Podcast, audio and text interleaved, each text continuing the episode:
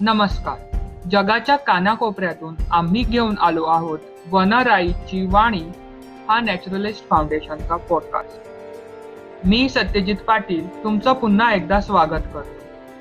ह्या पॉडकास्टच्या माध्यमातून आम्ही तुम्हाला वन्यजीव संरक्षण संशोधन आणि शासनाचे पर्यावरण बाबतीतील पॉलिसीजच्या विश्वात घेऊन जाणार आहोत. ब्रह्मपुत्रा नदी जी भारतच नव्हे तर संपूर्ण आशिया खंडातील महत्वाची नदी आहे. ही नदी तिच्या विस्तृत खोरे अवाढव्य पात्र आणि त्यामधील संपन्न अशा जैवविविधतेसाठी जगभर प्रसिद्ध आहे. नैसर्गिक आर्थिक आणि सांस्कृतिक दृष्ट्या महत्त्वपूर्ण अशा या नदीच्या खोऱ्यात तेथील जीवसृष्टी आणि त्यांच्याशी संबंधित गोष्टीचे जतन करण्यासाठी अनेक प्रकल्प चालू आहेत. आता तुम्ही म्हणाल की मी तुम्हाला ब्रह्मपुत्रा नदीची माहिती का देता तर एक त्याच्यामागे एक कारण आहे. आणि ते म्हणजे आज आपले जे पाहुणे आहेत म्हणजेच मयुरेश हेंद्रे यांचा खूप जवळचा संबंध आहे या ब्रह्मपुत्रा नदीच्या खोऱ्याशी. गेल्या दोन वर्षांपासून ते आसाममध्ये नॅचरलिस्टचं काम करत आहे. ते नदीच्या खोऱ्यातील जैवविविधता आणि स्थानिक रहिवासी आदिवासी जमात त्यांच्या संपर्कात राहतात व तेथील जीवसृष्टी व मनुष्याच्या परस्पर संबंधाबद्दल अभ्यास करतात. या व्यतिरिक्त ते ब्रह्मपुत्रा नदीमध्ये चालणारे एम व्ही महाबाहू या क्रूज शिपवर नॅचरलिस्ट आणि डेस्टिनेशन मॅनेजर म्हणून काम करत आहेत गेल्या सात वर्षापासून निसर्ग क्षेत्रात ते कार्यरत आहे त्यांच्या शैक्षणिक पार्श्वभूमीबद्दल म्हणायचे तर मयुरेश हेंद्रे यांनी सेंट झेवियर्स कॉलेजमधून मास मीडियाचं शिक्षण घेतलेलं आहे. त्यांनी त्यांच्या फोटोग्राफीच्या कौशल्याद्वारे बरेच अवॉर्ड मिळवले आहेत. दोन हजार एकोणीसमध्ये त्यांनी काढलेल्या सोनेरी वाघाच्या छायाचित्राद्वारे सोशल मीडियावर बरीच चर्चा झाली आणि तो फोटो व्हायरल झाले. इंडियन एक्सप्रेस टाइम्स नाव Republic TV All India Radio D D National BBC Marathi अशा काही समाज माध्यमातून त्यांचे इंटरव्ह्यू देखील आले आहेत. तर कुठल्याही गोष्टीचा विलंब न करता आपण आपला संवाद चालू करूया मयुरेश हेंद्रे यांच्यासोबत. नमस्कार मयुरेश तुम्हाला सुंदर दिवसाच्या हार्दिक शुभेच्छा. नमस्कार. तुम्हाला पण या दिवसाच्या शुभेच्छा. आणि हे जे तुम्ही माझं इंट्रोडक्शन केलं त्याबद्दल खूप खूप धन्यवाद. खूपच विस्तृत असं तुम्ही इंट्रोडक्शन केलं आहे माझं. त्याबद्दल खूप धन्यवाद. तुम्ही आमच्या पॉडकास्टमध्ये सहभागी झाला यासाठी आम्हाला खूप आनंद आहे. तर पुढे आपण जाण्यासाठी आपण मी एक तुम्हाला प्रश्न विचारेन की तुम्ही जे संपूर्ण जगात लॉकडाऊन होतं सो ह्या लॉकडाऊनच्या काळात काय केलं तुम्ही? म्हणजे काय करत होता? आपल्या संपूर्ण जगावरच या कोरोना महामारीमुळे एक मोठं सावट निर्माण झालं आहे. आणि त्यामुळे संपूर्ण जगच लॉकडाऊन मध्ये होतं. तसंच आपण सगळेच भारतात लॉकडाऊन मध्ये अडकलेलो होतो. मी स्वतः आसाम मध्येच लॉकडाऊन मध्ये होतो. जेव्हा आपल्या माननीय प्रधानमंत्रींनी लॉकडाऊनची घोषणा केली त्यावेळी मी आसाममध्ये क्रूजवर होतो. त्याच्या आधीच आमचं क्रूजचं या वर्षीचं जे काम आहे ते संपलं असल्यामुळे लकीली यावेळी तिथे कोणीही म्हणजे पाहुणे वगैरे जे होते ते नव्हते.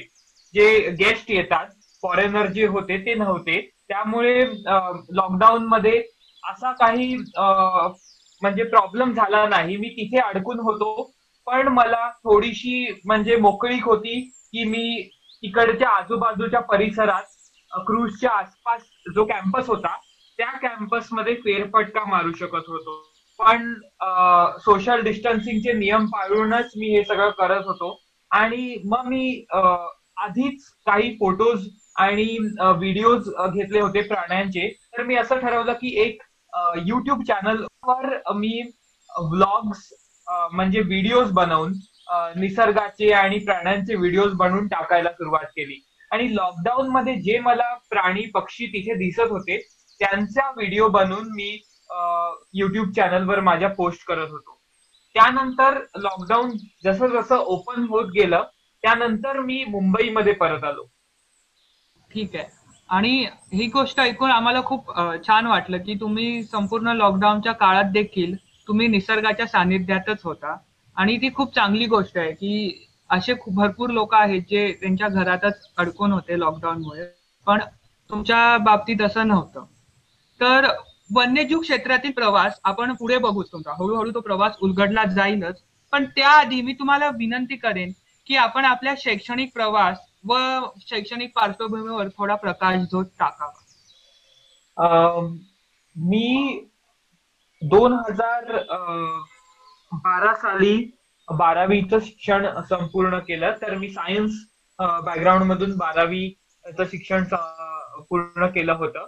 ते म्हणजे ठाण्यातील एम एच महाविद्यालय तिथून. आणि त्यानंतर मला सायन्समध्ये इतका इंटरेस्ट नव्हता. घरातले म्हणत होते की तू डॉक्टर किंवा इंजिनिअरिंग च करिअर निवड. पण मला खूपच मीडिया फील्डमध्ये इंटरेस्ट असल्यामुळे डिसाईड केलं की मला काहीतरी त्याच्या संदर्भात काम करायचं आहे. आणि मग मी मास मीडिया हा कोर्स निवडला. आणि त्याचं शिक्षण मी सेंट झेवियर्स कॉलेज मुंबईमधून घेतलं घेतला होतं. आणि दोन हजार पंधरा साली मी तिथून ग्रॅज्युएशन माझं पदवी माझी संपादन केली होती. अच्छा. तर आपला हा मास मीडिया ते वन्यजीव पर्यटन हा अगदी दोन अशा भिन्न क्षेत्रातील प्रवास खूप छान असेल ह्याची आम्हाला खात्री आहे आणि पुढे आपल्याला तो बघायलाच मिळेल.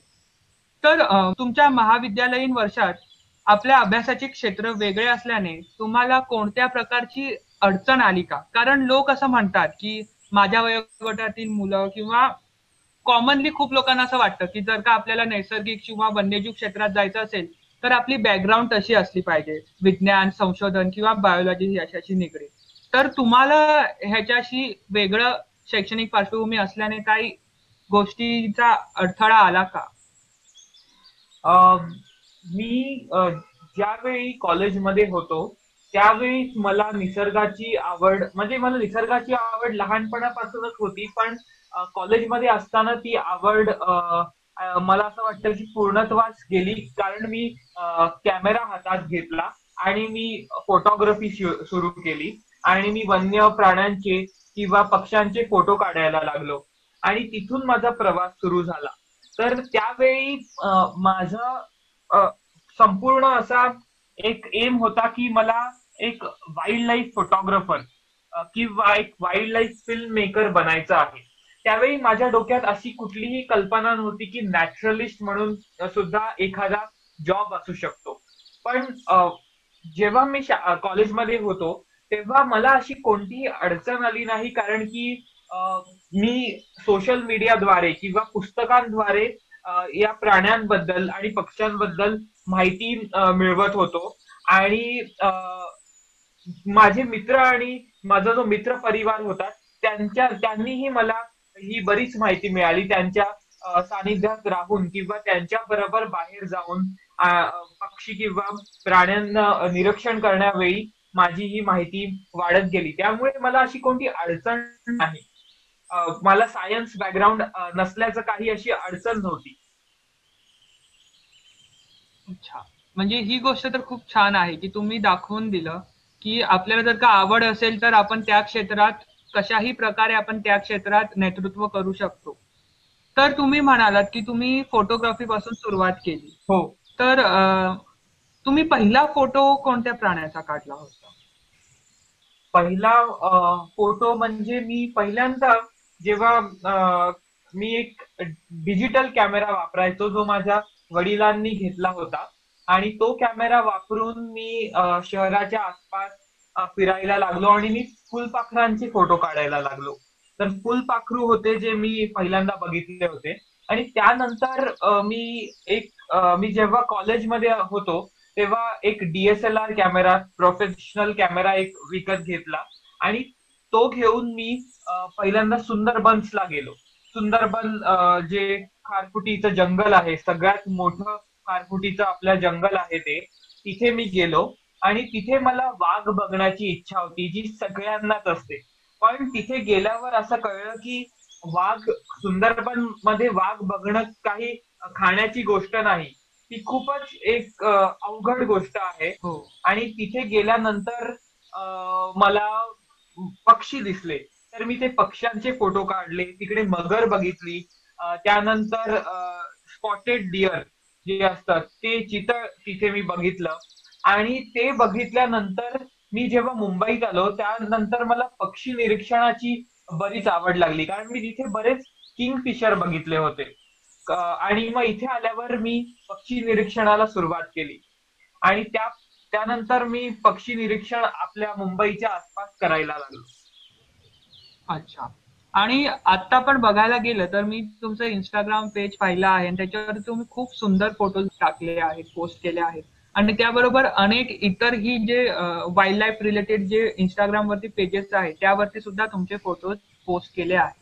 सो मला एक असं कुतूहल आहे की तुमचा असा कुठला ड्रीम फोटोग्राफ आहे का? किंवा असा कुठला प्राणी ज्याचा तुम्हाला फोटो काढायची उत्कट इच्छा आहे? हो.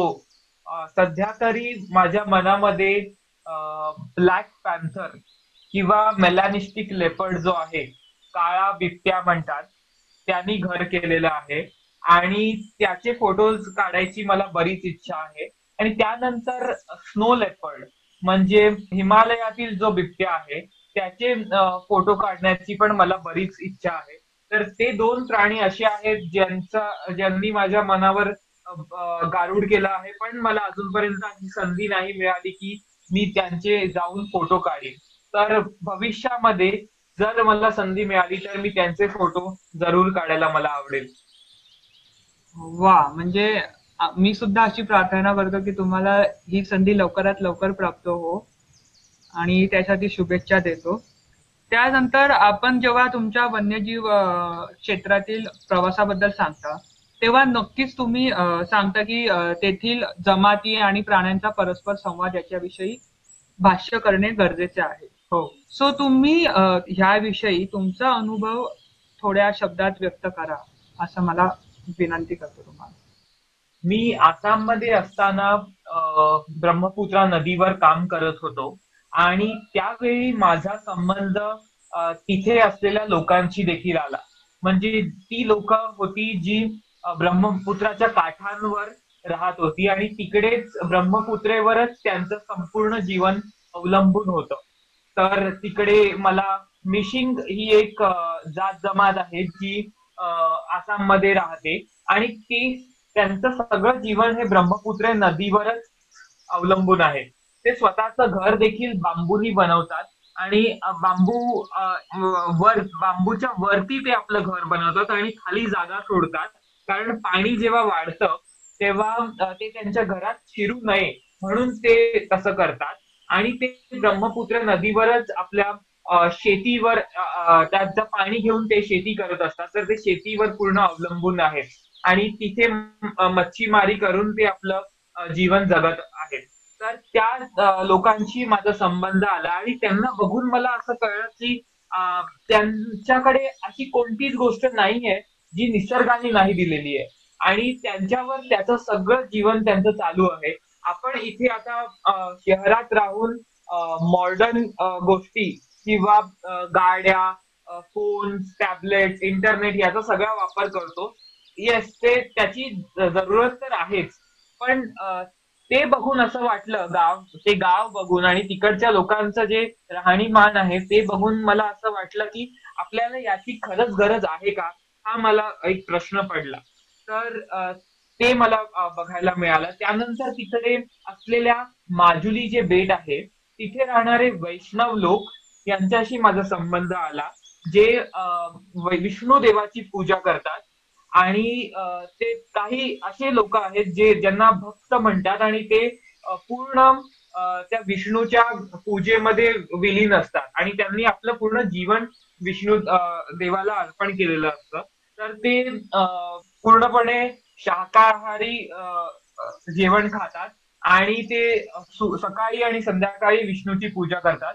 पण ते शिक्षण घेतात आणि ते बरेच म्हणजे की शिक्षणात पण प्रवीण आहेत. पण त्यांचं जीवन असं ते पूर्ण निसर्गाशी संबंधित आहे. शेतीवर ते जगतात आणि प्राणी आणि पक्ष्यांची ते काळजी घेत असतात. तर ते मला बघायला मिळालं.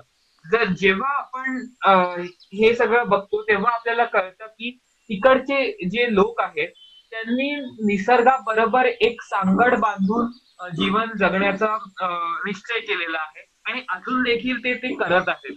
पण हळूहळू आपण जे मॉडर्नायझेशन किंवा डेव्हलपमेंट असं म्हणून एक त्यांच्याकडे जाऊन त्यांची ती जागा आपण डेव्हलपमेंटमध्ये घेत आहोत. आणि जे निसर्ग आहे त्याचा ऱ्हास होत आहे असं मला वाटतं. आपण ज्या प्रकारे तुमचे आता अनुभव मांडले त्याच्यावरून मला असं कुतूहल आहे की नक्कीच तुम्हाला एक असे अविस्मरणीय असा अनुभव आला असेल आणि एखाद दुसरे वाईट अनुभव सुद्धा आले असतील. तर मी तुम्हाला विनंती करतो की तुम्हाला असा एक असा अविस्मरणीय अनुभव आणि एक वाईट अनुभव या दोन्ही विषयी माहिती सांगावी. माझा अविस्मरणीय अनुभव म्हणजे मी जेव्हा गोल्डन टायगर किंवा गोल्डन टायगरस बघितली होती. कारण की तो क्षण मी कधीच विसरू नाही शकत. कारण मी आसाममध्ये असताना ब्रह्मपुत्रा नदीवर माझं म्हणजे मी दोन वर्ष तिथे काम करत होतो. आणि काझीरंगा नॅशनल पार्क हा आमचा दर आठवड्याचा म्हणजे हे होता आमचं. आम्ही तिथे दर आठवड्याला जायचो. टुरिस्टला घेऊन. पण कधीच मी टायगर तिथे बघितला नव्हता. एक वर्ष झालं. आणि दुसऱ्या वर्षी जेव्हा काम सुरू झालं आणि ऑलमोस्ट म्हणजे एक महिना संपतच आलेला होता. काम सुरू झालेलं ऑक्टोबरमध्ये आणि तेव्हा मी ब्रह्मपुत्रेच्या काठावर आम्ही बोट सफारी करतो. आणि त्यावेळी मी एक टायगर बघितला. आणि तो टायगर जो होता तो बराच लांब होता पहिल्यांदा जेव्हा बघितला होता आणि तेव्हा पण ती एक्साइटमेंट मनात होती की अरे समोर टायगर चाललाय आपल्या. पण बराच लांब होता. आम्हाला त्याचं काही चांगलं असं दृश्य दिसलं नाही किंवा फोटो काढता आले नाहीत. पण त्यानंतर दुसऱ्या आठवड्यामध्ये आम्ही परत एकदा बोट सफारी करत असताना आम्हाला तो जो टायगर आहे किंवा ती टायगरेस जी होती ती आम्हाला नदीच्या काठावर बसलेली मिळाली. आणि तिला बघून असं कळलं की ती काहीतरी एक वेगळी दिसणारी वाघीण आहे. आणि ती कारण तिच्यावरती काळे पट्टे जे असतात ते बरेच म्हणजे कमी होते किंवा खूपच लाइट होते ते. आणि फक्त पिवळा आणि सफेद रंग उठून दिसत होता. आणि मला असं वाटलं की ती एक अल्बिनो आहे. आणि त्यानंतर मी हे फोटोज जेव्हा सोशल मीडियावर टाकले त्यानंतर कळलं की ही एक गोल्डन टायगरेस किंवा टॅबी टायगरेस आहे. तर तो अनुभव अविस्मरणीय होता. याच्याबद्दल मी पुढे देखील थोडीशी माहिती देईन. पण हा एक असा अनुभव होता की जो एक अविस्मरणीय अनुभव होता. आणि वाईट अनुभव असा कुठलाच अजूनपर्यंत घडलेला नाही. कारण की निसर्गामध्ये मी आनंदी होण्यासाठी जातो आणि जेवढा वेळ मी निसर्गात घालवू शकतो तेवढा वेळ मला आनंदच असतो. तर त्यामुळे वाईट असा कोणताही अनुभव अजूनपर्यंत आलेला नाहीये. पण एक गोष्ट सांगायची अशी की मी आसाममध्येच असताना मी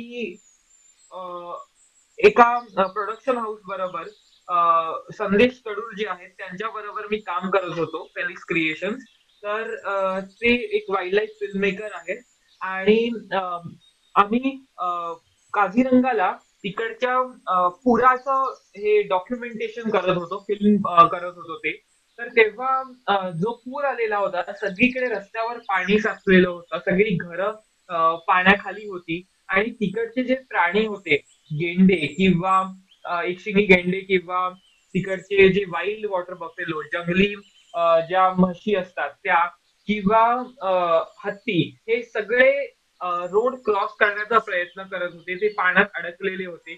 छोटे जे प्राणी आहेत जसं की डिअर ते पण हॉग डिअर ते पण तिथे अडकलेले होते. तर ते बघून असं थोडस मनाला वाईट वाटलं की दरवर्षी तिथे निसर्गाचा प्रकोप होतो पूर येतो आणि जे सगळं जीवन असतं ते विस्कळीत होऊन जातं. प्राणी पण आपली म्हणजे त्यांची त्यांचं जीवन कधी कधी संपुष्टात येऊ शकतं त्या पुरामुळे. तर ते बघून थोडस थोडस मनाला चटका लागला. तर तो एक वाईट अनुभव असं म्हणता येईल.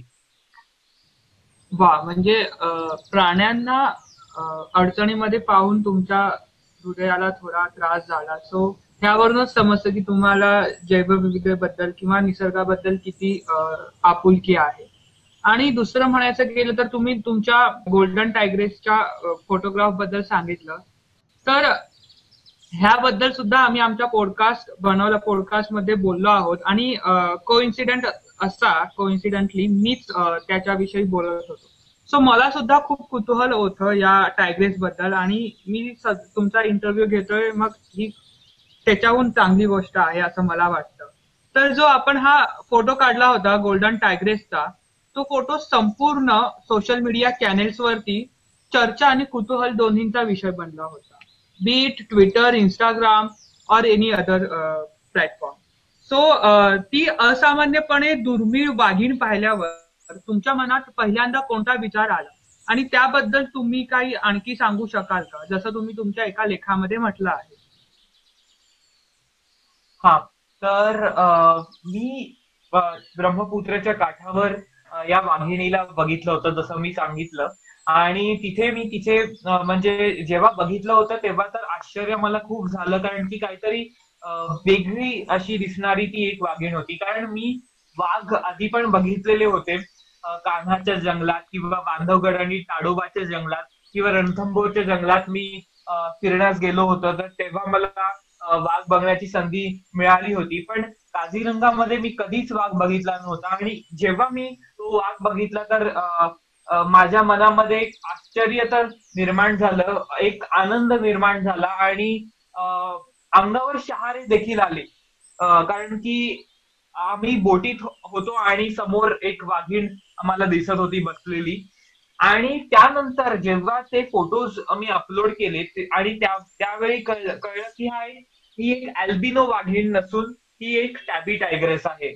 आणि मग मी त्याबद्दल रिसर्च केला.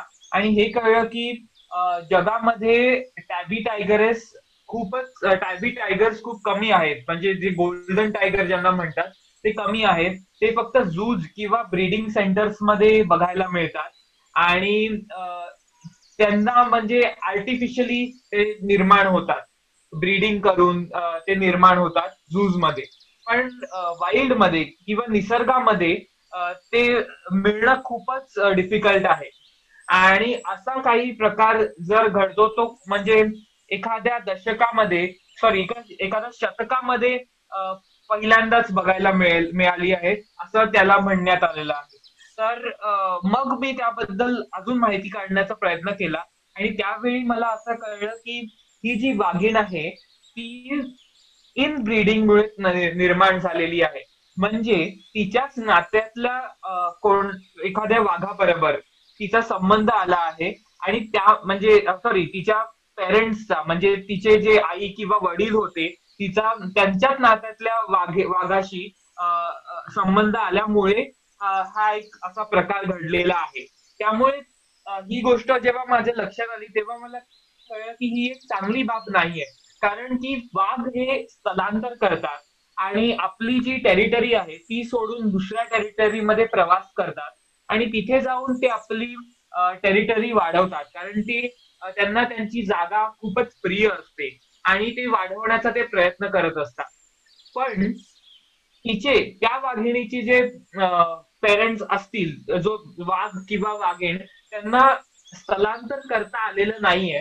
आणि ते अडकून बसल्यामुळे आपल्याच नात्यातल्या वाघांशी त्यांचा संबंध आलेला आहे. आणि त्यामुळे ही वाघीण इन मुळे जन्माला आलेली आहे. तर तो एक रिसेसिव्ह जीन आहे आणि त्यामुळे ती वाघीण जन्माला आलेली आहे. आणि ह्याच्यामुळे असं आपल्याला लक्षात येतं की टायगर कॉरिडोर्स हे खूपच महत्त्वपूर्ण आहे. टायगर कॉरिडोर्स ह्या अशा जागा आहेत ज्या एका प्रोटेक्टेड एरियाला दुसऱ्या प्रोटेक्टेड एरियाशी जोडतात. एका सँच्युरी किंवा नॅशनल पार्कला दुसऱ्या एरियाशी जोडतात. आणि ते कमी असल्यामुळे टायगर्सला स्थलांतर करता येत नाहीये.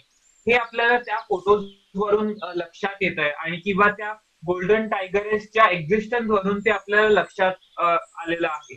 तर त्यामुळे हा एक मोठा कॉन्झर्वेशन इश्यू आहे. हे मला नंतरच माझ्या लक्षात आलेलं होतं. नक्कीच. म्हणजे तुम्ही ह्या गोष्टीद्वारे एका विचार करणाऱ्या आणि अशा धक्कादायक गोष्टीची आम्हाला जवळीक साधून दिली किंवा त्या गोष्टीची आम्हाला जाणीव करून दिली. तर तुम्ही जसं म्हणाला ह्या आधी सुद्धा की तुम्ही सोशल मीडियावरती ब्लॉगिंग करता तर मी तुम्हाला विचारेन की तुमचा आवडती सोशल मीडिया साईट कोणती? माझी सगळ्यात आवडती सोशल मीडिया साईट सध्या तरी इंस्टाग्राम आहे. कारण की आधी आपण सगळेच फेसबुकवर आपले फोटोज किंवा पर्सनल गोष्टी आपण शेअर करत असू. पण आता फेसबुक वरती थोडेसे ऍड झाल्यामुळे मला फेसबुक वरून मी थोडासा काढता पाय घेऊन मी इंस्टाग्रामवरच जास्त ऍक्टिव्हली पोस्ट करत असतो. आणि तिथे आपल्या आपण जे फोटोग्राफर्स आहोत किंवा निसर्गाशी निसर्ग निसर्गाचा अभ्यास करणारे रिसर्चर्स आहेत किंवा नॅशनल जॉग्राफी बीबीसी असे जे पेजेस आहेत त्यांच्याशी आपण लिंक ठेवू शकतो. त्यांच्याशी आपला संबंध येऊ शकतो. आपण तिकडे काय पोस्ट करतात हे सगळं बघू शकतो. आणि त्यामुळे एक चांगली कम्युनिटी अशी निर्माण झालेली आहे इंस्टाग्रामवर वाईल्ड लाईफ कम्युनिटी मी म्हणता येईल. तर मला इंस्टाग्राम हे ऍप खूपच आवडते. म्हणजे आपल्या अस्पायरिंग फोटोग्राफरसाठी सुद्धा ही एक तुम्ही चांगली चांगली गोष्ट सांगितली की त्यांना जर का पुढे जर का फोटोग्राफीमध्ये काही करायचं असेल सो इंस्टाग्राम त्यांच्यासाठी एक युजफुल ऍप ठरू शकतो सोशल मीडियावर हो ते खूपच एक युजफुल ऍप आहे. त्यामुळे आपण बऱ्याच लोकांशी संपर्कात राहू शकतो आणि खूप इझिली आपण लोकांशी कनेक्ट करू शकतो. आणि आपलं जे काम आहे तिथे आपण पोस्ट करू शकतो. तर तो आपला एक पोर्टफोलिओ तिथे निर्माण होऊ शकतो असं मला वाटतं. बरोबर. आणि तुम्ही हे जे सांगितलं ह्याचा आपल्या पॉडकास्ट ऐकणाऱ्या बऱ्याच तरुणांना फायदा होईल आणि ते त्याचा उपयोग करून घेतील. दुसरी गोष्ट आपण वन्यजीव अभ्यासाच्या बऱ्याच बाबीशी संबंधित आहात. एक निसर्गवादी होण्यापासून ते छायाचित्रे आणि युट्यूब व्हिडिओ पर्यंत एखाद्या सामान्य माणसाला निसर्गाबद्दल शिक्षित करायचं असेल किंवा एखाद्या सामान्य माणसाला निसर्गाची ओळख करून द्यायची असेल तर तुम्ही काय चूज कराल? जसं काय ब्लॉगिंग किंवा ब्लॉगिंग किंवा पीपीटी तुम्ही कोणती गोष्ट चूज कराल की एखाद्या व्यक्तीला शिक्षित करायचं असेल? मला असं वाटतं की सगळ्यात चांगला इफेक्टिव्ह मार्ग जर असेल तर तो म्हणजे फोटोज आणि व्हिडिओज. आत्ताच्या या जगामध्ये जेव्हा सोशल मीडियाचा प्रसार एवढा वाढलेला आहे आणि सगळ्यांच्या हातातच एक फोन आहे स्मार्टफोन आहे आणि ते सोशल मीडियावर बरेच सगळेच लोक ऍक्टिव्ह असतात. त्यामुळे एक फोटो किंवा एक व्हिडिओ जो असेल ते जे काम करतोय तो जे आधी न्यूजपेपर किंवा टीव्हीचा जे न्यूज होती ते जे काम करत होते ते आता सोशल मीडिया हे आपलं काम करत आहे. तर फोटोज आणि व्हिडिओज हा एक खूप खूप चांगलं माध्यम आहे की लोकांना म्हणजे अवेअरनेस निर्माण करायचा असेल तर ते एक खूप चांगलं माध्यम आहे. मी स्वतः मीडिया क्षेत्रात अभ्यास केलेला आहे आणि त्यानंतर मी तीन साडेतीन वर्ष मुंबईमध्ये मीडिया क्षेत्रामध्येच काम करत होतो. प्रोडक्शन हाऊसमध्ये एका काम करत होतो. तर मला याची जाण आहे की फोटो किंवा व्हिडिओ ही किती मोठी गोष्ट आहे एखाद्या मोठ्या ऑर्गनायझेशनसाठी सुद्धा. तर त्यामुळे मी स्वतः असं डिसाईड केलं की एक युट्यूब चॅनल ओपन करूया. आणि त्या थ्रू आपण लोकांना जेवढा अवेअरनेस निर्माण करू शकतो वाईल्ड लाईफबद्दल किंवा प्रेम निर्माण करू शकतो हे आपण करूया. आणि माहिती देऊ शकतो असं मला वाटलं. तर मी आपले माझे जे एक्सपिरियन्सेस आहेत निसर्गाशी किंवा बाहेर जेव्हा मी फोटोग्राफी करण्यासाठी जातो तर त्याचं मी व्लॉग्स बनवलेले आहेत आणि छोटे व्हिडिओज बनवलेले आहेत वाईल्ड लाईफचे ते मी त्या युट्यूब चॅनलवर टाकतो आणि लोकांना ती माहिती देण्याचा प्रयत्न करतो. आणि निसर्गाशी प्रेम वाढेल असं एक प्रयत्न करतो. कारण की शेवटी निसर्गाला जर आपल्याला वाचवायचं असेल तर पहिल्यांदा लोकांना त्याच्याबद्दल माहिती असली पाहिजे. आपल्या आजूबाजूला काय दिसतंय याची माहिती असली पाहिजे. आपल्या देशामध्ये किंवा आपल्या जगामध्ये कोणती वाईल्ड लाईफ आहे किंवा काय नॅचरल रिसोर्सेस आहेत हे आपल्याला माहिती असली पाहिजे. आणि त्याची माहिती आपल्याला या फोटोज किंवा व्हिडिओद्वारेच कळेल. आणि जेव्हा त्यांना त्याची माहिती होईल तेव्हा त्यांना त्यांच्या त्याच्याबद्दल एक प्रेम वाटेल किंवा त्याच्याबद्दल एक आपुलकी वाटेल. आणि ती आपुलकी निर्माण होणं खूप गरजेचं आहे. कारण त्यानंतरच हे लोक आहेत जे त्यासाठी झगडून त्यांना वाचवण्याचा प्रयत्न करतील असं मला वाटतं.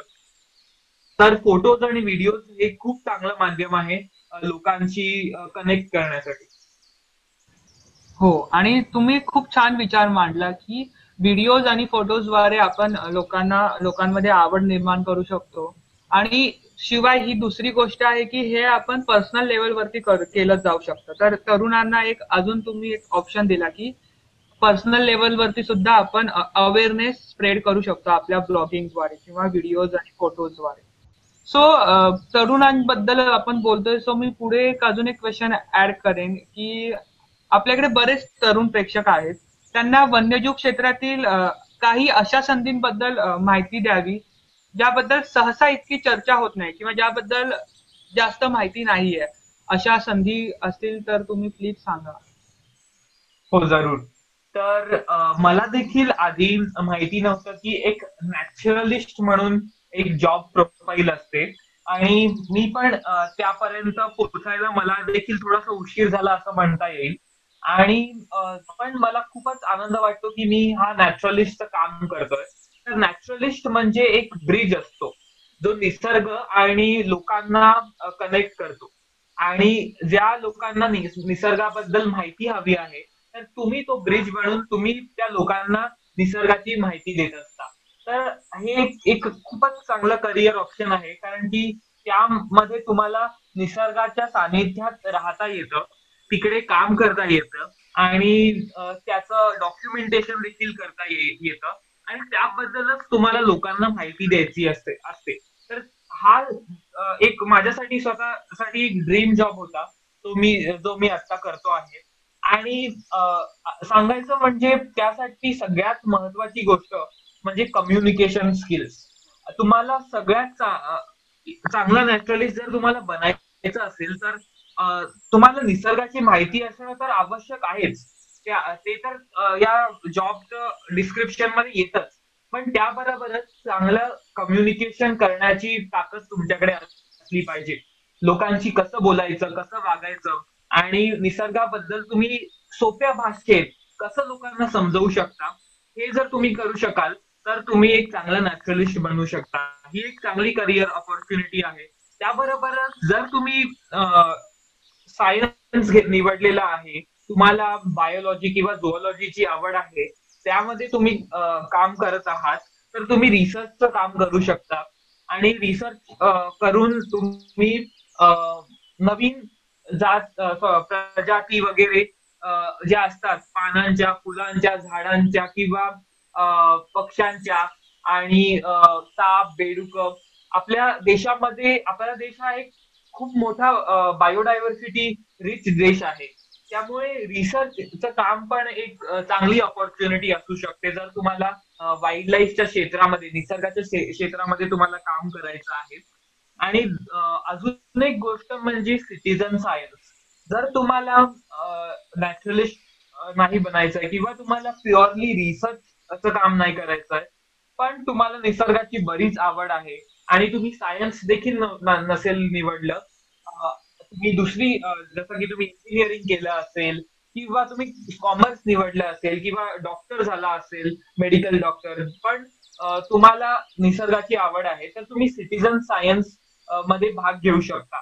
तर तुम- तुम्ही जाऊन डॉक्युमेंटेशन जे निसर्गामध्ये बघताय त्याचं डॉक्युमेंटेशन करून तुम्ही वेगळं बिहेवियर अॅनिमल्सचं डॉक्युमेंट करू शकता. आणि सिटीजन सायन्समध्ये भाग घेऊन तुम्ही रिसर्च पेपर वर पण काम करू शकता. तर ते एक चांगलं कॉन्ट्रीब्युशन असू शकतं असं मला वाटतं निसर्गासाठी. तर या करिअर ऑपॉर्च्युनिटीज तुमच्याकडे आहेत. त्यानंतर अजून एक म्हणजे जर तुम्हाला वाईल्ड लाईफबद्दल आवड आहे तुम्ही फोटोग्राफी करताय तर तुम्ही आता वाईल्ड लाईफ टुरिझम हे क्षेत्र बरंच वाढलेलं आहे. नॅचरलिस्ट पण त्या क्षेत्रातच येतो. पण त्याप्रमाणेच तुम्ही वाईल्ड लाईफ टुरिझम हे एक क्षेत्र म्हणून बघू शकता. तिथे तुम्ही टूअर्स घेऊन जाऊ शकता. आणि लोकांना वाईल्ड लाईफचं दर्शन घडवून आणू शकता. तर हा एक चांगली करिअर ऑपॉर्च्युनिटी असू शकते असं मला वाटतं. खूप खूप धन्यवाद इतक्या चांगल्या ऑपॉर्च्युनिटीज समोर आणण्यासाठी. आणि बऱ्याच तरुणांना मदत होईल त्यांचा करिअर पाथ निवडण्यासाठी जे तुम्ही सांगितलं त्याच्याद्वारे. तर जर आपण बघायला गेलो जेव्हा आपल्याकडे अनेक तरुणांना अनेकदा त्यांच्या वनक्षेत्रातील आवडीबद्दल कुटुंबातील सदस्यांना पटवून देण्यासाठी अडचण होते किंवा त्रास होतो. आणि दुसरी गोष्ट म्हणजे कुटुंबीय सुद्धा त्यांना तेवढं प्रोत्साहन देत नाहीत किंवा सहकार्य करत नाहीत. तर तुम्ही अं, तरुणांना आणि त्यांच्या पॅरेंट्सना काय संदेश द्याल? किंवा त्यांच्या पॅरेंट्सना त्यांना तरुणांना प्रोत्साहन करण्यासाठी काय सुचवा? हा एक खूप चांगला प्रश्न आहे. कारण की मी स्वतः देखील या सगळ्यातून गेलेलो आहे. माझं बारावीचं शिक्षण जेव्हा संपूर्ण झालं कारण मला चांगले मार्क होते तर मला पण घरच्यांनी सांगितलं होतं की तू सायन्सचं क्षेत्र निवड आणि त्यामध्ये कोणतं तरी करिअर कर इंजिनिअरिंग कर किंवा मेडिकल हा पण तुझ्याकडे ऑप्शन आहे. आणि त्याकडे वळायला सांगितलं होतं. पण मला स्वतःला आवड होती ती म्हणजे मीडिया क्षेत्राची फोटोग्राफीची ऍडव्हर्टायझिंगची मला बरीच आवड होती आणि वाईल्ड लाईफची देखील होती. आणि त्यामुळे मला असं वाटलं की मला या क्षेत्रात करिअर करायचं आहे. तर मला पण थोडस डिफिकल्ट होतं माझ्या पेरेंट्सला कन्व्हिन्स करायला की मला मास मीडिया शिकायचं आहे. ते कन्व्हिन्स केल्यानंतर पण माझा मार्ग सोपा नव्हता कारण की मग मी सेंट झेवियर्स कॉलेजमध्ये मास मीडियाचं शिक्षण घ्यायला सुरुवात केली. आणि त्यानंतर जेव्हा शिक्षण पूर्ण होण्यास सुरुवात झाली माझ्या पेरेंट्सनी मला सांगितलं की एक स्टेबल जॉब निवड. पण तेव्हा मला वाईल्ड लाईफची आवड लागल्यामुळे मला खूप इच्छा होती की वाईल्ड लाईफ फोटोग्राफर किंवा वाईल्ड लाईफ फिल्म मेकर बनावं. आणि अजून पण ती माझी इच्छा आहेच. जी मी म्हणजे थोडी थोडी करून पूर्ण करत आहे. तर ते करिअर तसं स्टेबल करिअर शोधणं खूपच अवघड होतं. पण मला ऍडव्हर्टायझिंगची आवड असल्यामुळे मीडियाची आवड असल्यामुळे मी एका प्रोडक्शन हाऊसमध्ये जे ऍड फिल्म बनवतात किंवा जे फोटोग्राफी करतात त्याच्यामध्ये मी कामाला लागलो होतो. आणि ते स्टेबल करिअर होतं. पण तरी पण मला निसर्गाची आवड मला थांबून देत नव्हती. आणि शेवटी मी माझं करिअर पूर्णपणे स्विच करण्याचा डिसिजन घेतला आणि मी एक नॅचरलिस्ट झालो. मी वाईल्ड लाईफ बघत असल्यामुळे फोटोग्राफी करत असल्यामुळे किंवा मी नेचर ट्रेल्स लीड करत होतो मुंबईमध्ये असताना देखील. त्यामुळे मला नॅचरलिस्ट होण्यासाठी जास्त मेहनत घेण्याचा घेण्याची म्हणजे गरज लागली नाही. त्यामुळे तिथे गेल्यावर मला संपूर्णपणे लक्षात आलं की कोणत्या प्रकारचा हा एक जॉब आहे? आणि हे लक्षात आलं की कम्युनिकेशन स्किल्स खूप इम्पॉर्टंट आहेत. तर त्यामुळे मी नॅचरलिस्ट चांगला एक नॅचरलिस्ट म्हणून तयार झालो. तर तुम्हाला मी एकच सजेस्ट करेन की जी पॅशन आहे तुमची ती जरूर तुम्ही फॉलो करा. आणि स्टेबिलिटी तर तुमच्याकडे येणारच आहे पण त्यासाठी तुम्हाला खूप मेहनत घ्यावी लागेल हार्डवर्क करावं लागेल. कारण की हा एक असं म्हणतात ना की रोड लेस ट्रॅव्हल्ड तर हा एक रोड लेस ट्रॅव्हल्ड आहे. ज्या रस्त्याने जास्त लोक गेलेली नाहीयेत तसा हा एक रस्ता आहे. आणि तो एक खडतर प्रवास तर जरूर आहे. पण जर तुमच्यामध्ये मेहनत घेण्याची एक ताकद असेल तर तुम्ही नक्कीच एक चांगला नॅचरलिस्ट किंवा वाईल्ड लाईफमध्ये एक तुम्ही चांगलं करिअर बनवू शकता असं मला वाटतं. तर जर तुम्ही रिझल्ट दाखवाल तर तुमचे पेरेंट्स देखील खुश होतील आणि ते पण तुम्हाला नक्कीच हेल्प करतील की तुम्ही हे करिअर निवडा. तर तुम्ही अनेक परिसंस्था किंवा इकोसिस्टमचा अभ्यास केला आहे. तर मला एक असं कुतूहल आहे की तुम्हाला आता कोणत्या इकोसिस्टमचा अभ्यास करण्यामध्ये इंटरेस्ट आहे? मला स्वतःला जेव्हा मी एक नॅचरलिस्ट म्हणून काम करत होतो तर तेव्हा मला काझीरंगा नॅशनल पार्क आणि ब्रह्मपुत्राची जी एक परिसंस्था किंवा इकोसिस्टम आहे किंवा तो लँडस्केप आहे तिकडे मला काम करण्याची संधी मिळाली. आणि ती संधी म्हणजे एक म्हणजे खूपच सोनेरी संधी होती माझ्यासाठी. आणि माझं माझी आधीपासूनच इच्छा होती की मला तिकडे काम करण्याची एक नॉर्थ ईस्ट इंडियामध्ये काम करण्याची संधी मिळेल. आणि काझीरंगा आणि ब्रह्मपुत्रा नदी मला बघायला मिळाली. तिकडे मला अभ्यास करायला मिळाला. त्यानंतर मी नॉर्थ ईस्टमध्ये पण मेघालय किंवा नागालँड आणि आसाम मधले बरेचसे असे भाग आहेत जसं Manas national park Hollonga park gibbon wildlife sanctuary आणि काकोई जानामध्ये गोल्डन लंगूर. इकडे जाऊन पण तिकडे मी अभ्यास केला फोटोग्राफी केली. तर नॉर्थ ईस्ट एक खूपच चांगली जागा आहे. जिथे मला परत काम करण्याची संधी जर मिळत असेल तर मी तिथे नक्कीच करेन. पण मला हिमालयामध्ये देखील काम करायला आवडेल. जसं की ईस्टर्न हिमालयात. तिथे मी एकदा संदकपू म्हणजे कांचनजंगा नॅशनल पार्क आहे. त्या एरियामध्ये मी गेलो होतो. आणि तिथे जे दृश्य मी बघितलं ते बघून मी म्हणजे अवाक राहिलो. आणि तिथे मला काम करायला नक्कीच आवडेल. मी तिथे रेड पांडा हा जो प्राणी आहे तो बघितला. तर तिकडे मला काम करायला नक्कीच आवडेल. आणि त्यानंतर कॉर्बेट नॅशनल पार्क जो लँडस्केप आहे ग्रासलँड आणि फुट हिल्स ऑफ हिमालय तिकडे पण मला काम करायला जर मिळालं संधी तर नक्कीच आवडेल. आणि अजून एक जागा जी मला काम करायची आहे ती म्हणजे आपल्या वेस्टर्न घाट्स. तिथे सह्याद्रीजमध्ये जर मला काम करायला मिळालं तर नक्कीच आवडेल. मी तिथे गेलो आहे मी बरेचसे जे फ्रॉग्स आहेत बेडूक आहेत त्यांचं डॉक्युमेंटेशन मी तिथे केलेलं आहे. आणि मला खूपच म्हणजे कुतूहल आहे की या वेस्टर्न घाट्समध्ये अजून देखील असे बेडूक आहेत जे लोकांना माहिती देखील नाहीयेत सायन्सला देखील माहिती नाहीये तर त्यांच्यावर अभ्यास करायला मला नक्कीच आवडेल. वा. तुम्ही तुमच्या ज्या इच्छा आहे त्या सांगितल्याबद्दल खूप खूप धन्यवाद. आणि आय थिंक इतरही आपल्या जे प्रेक्षक आहेत त्यांना सुद्धा समजेल की किती सुंदर इकोसिस्टम आहे ज्या ज्यांना भेट देण्याची खरंच गरज आहे. कोणत्याही इकोसिस्टमचा अभ्यास करण्यासाठी किंवा भेट देण्यासाठी वर्षातील कोणता काळ तुम्हाला योग्य वाटतो? उन्हाळा हिवाळा किंवा पावसाळा? हा प्रश्न म्हणजे थोडासा म्हणजे असं मी सांगू शकेन की कोणताही काळ जर आपण बघू शकतो हिवाळा उन्हाळा किंवा पावसाळा हे वेगवेगळे काळ आहेत. जेव्हा वेगवेगळ्या वाईल्ड लाईफ किंवा जे प्राणी किंवा पक्षी आहेत ते ऍक्टिव्ह असतात.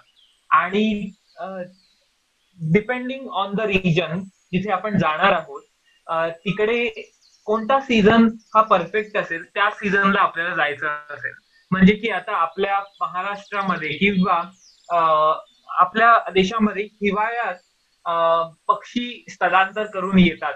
म्हणजे हिमालयाचा भाग सोडला तर आपण खाली जेव्हा बघू तर राजस्थान गुजरात महाराष्ट्र पूर्ण साऊथ चा जो भाग आहे किंवा आपला जो सेंट्रल इंडियाचा जो भाग आहे तिथे स्थलांतर करून पक्षी येतात हिवाळ्यामध्ये.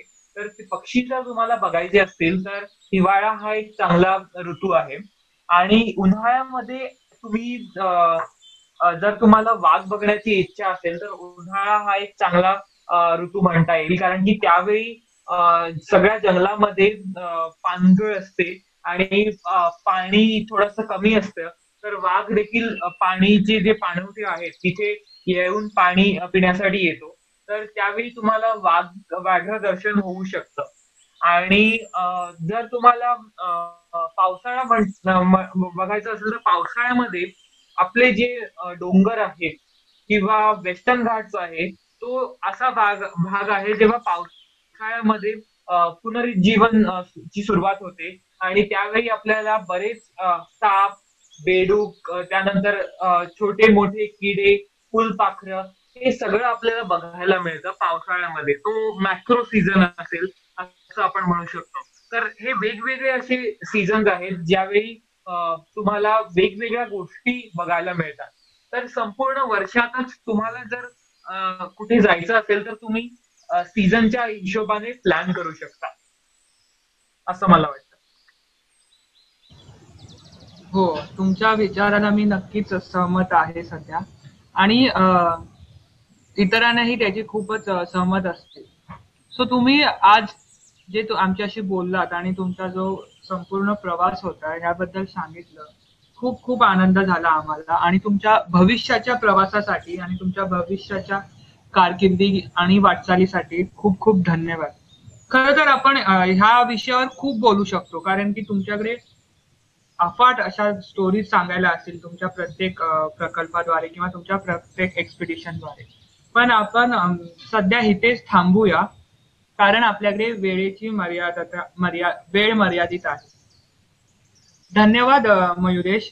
तुम्ही आज वेळात वेळ काढून आमच्याशी बोललात आणि तुमचा जो एक्सपिरियन्स आहे तुमची जर्नी आहे आम्हाला शेअर केली त्याबद्दल खूप खूप धन्यवाद.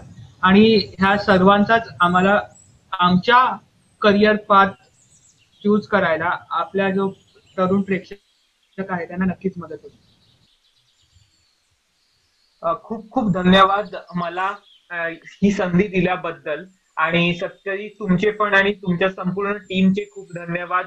की हे सेशन तुम्ही घेतलं आहे. हा जो पॉडकास्ट तुम्ही करता आहे त्याबद्दल मला खूपच चांगलं वाटलं. आणि मला पण खूप आनंद झाला की मी जी माझी माहिती आहे किंवा मी जी माहिती संपादन केली आहे थोडी जी आहे ती लोकांपर्यंत पोहोचवू शकलो तुमच्या माध्यमातून. तर मला बोलवल्याबद्दल आणि हा पॉडकास्ट केल्याबद्दल खूप खूप धन्यवाद. तर तुम्हाला हा एपिसोड आवडला असेल तर प्लीज हा व्हिडिओ लाईक करा. आपल्या मित्रांसोबत शेअर करा. आणि अजून माहितीसाठी चॅनेलला सबस्क्राईब करायला विसरू नका. पेट्रियॉनवर तुम्ही आमच्या टीमला समर्थन करू शकता जे मेहनत करून इतकी माहिती तुमच्यासमोर आणतात. आम्ही पुन्हा एकदा नवीन पाहुण्यांबरोबर मजेशीर गप्पा मारू. तोपर्यंत सुरक्षित रहा आणि आपली काळजी घ्या. धन्यवाद.